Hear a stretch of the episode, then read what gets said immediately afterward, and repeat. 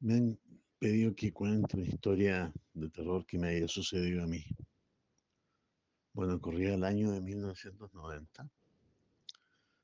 Yo estudiaba literatura en la Universidad de Chile y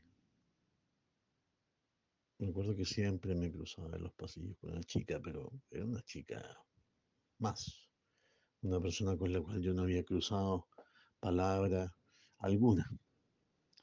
Eh, no la conocía.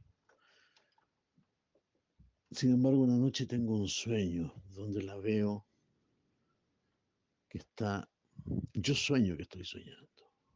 Despierto, me levanto de mi cama. Ese tiempo vivía en la casa de mis padres. Voy al baño y la veo tirada ahí. A ella. Sangrando. Perdón, en un charco de sangre. Y, lo más perturbador de la imagen era un crucifijo que sangraba por las muñecas y eh, por los pies. Se lo comentó un compañero y él me dijo, ¿de verdad soñaste eso? Te recuerdo, te recomiendo que vayas a ver a Matilde.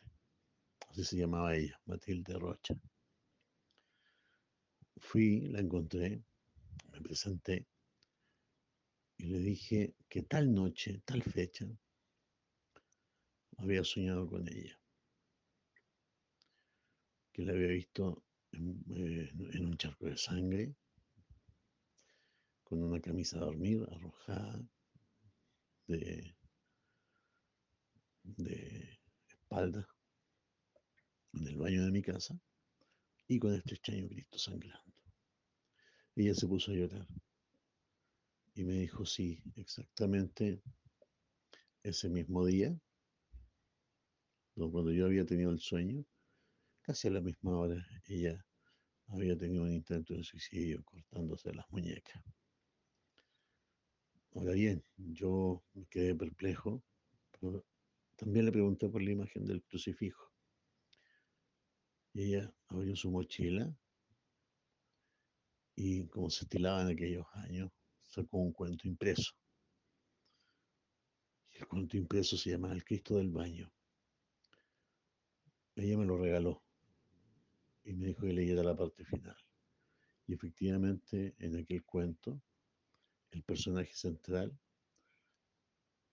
se extrañaba esta imagen de un Cristo sangrando, una imagen de yeso sangrando por las manos y por los pies.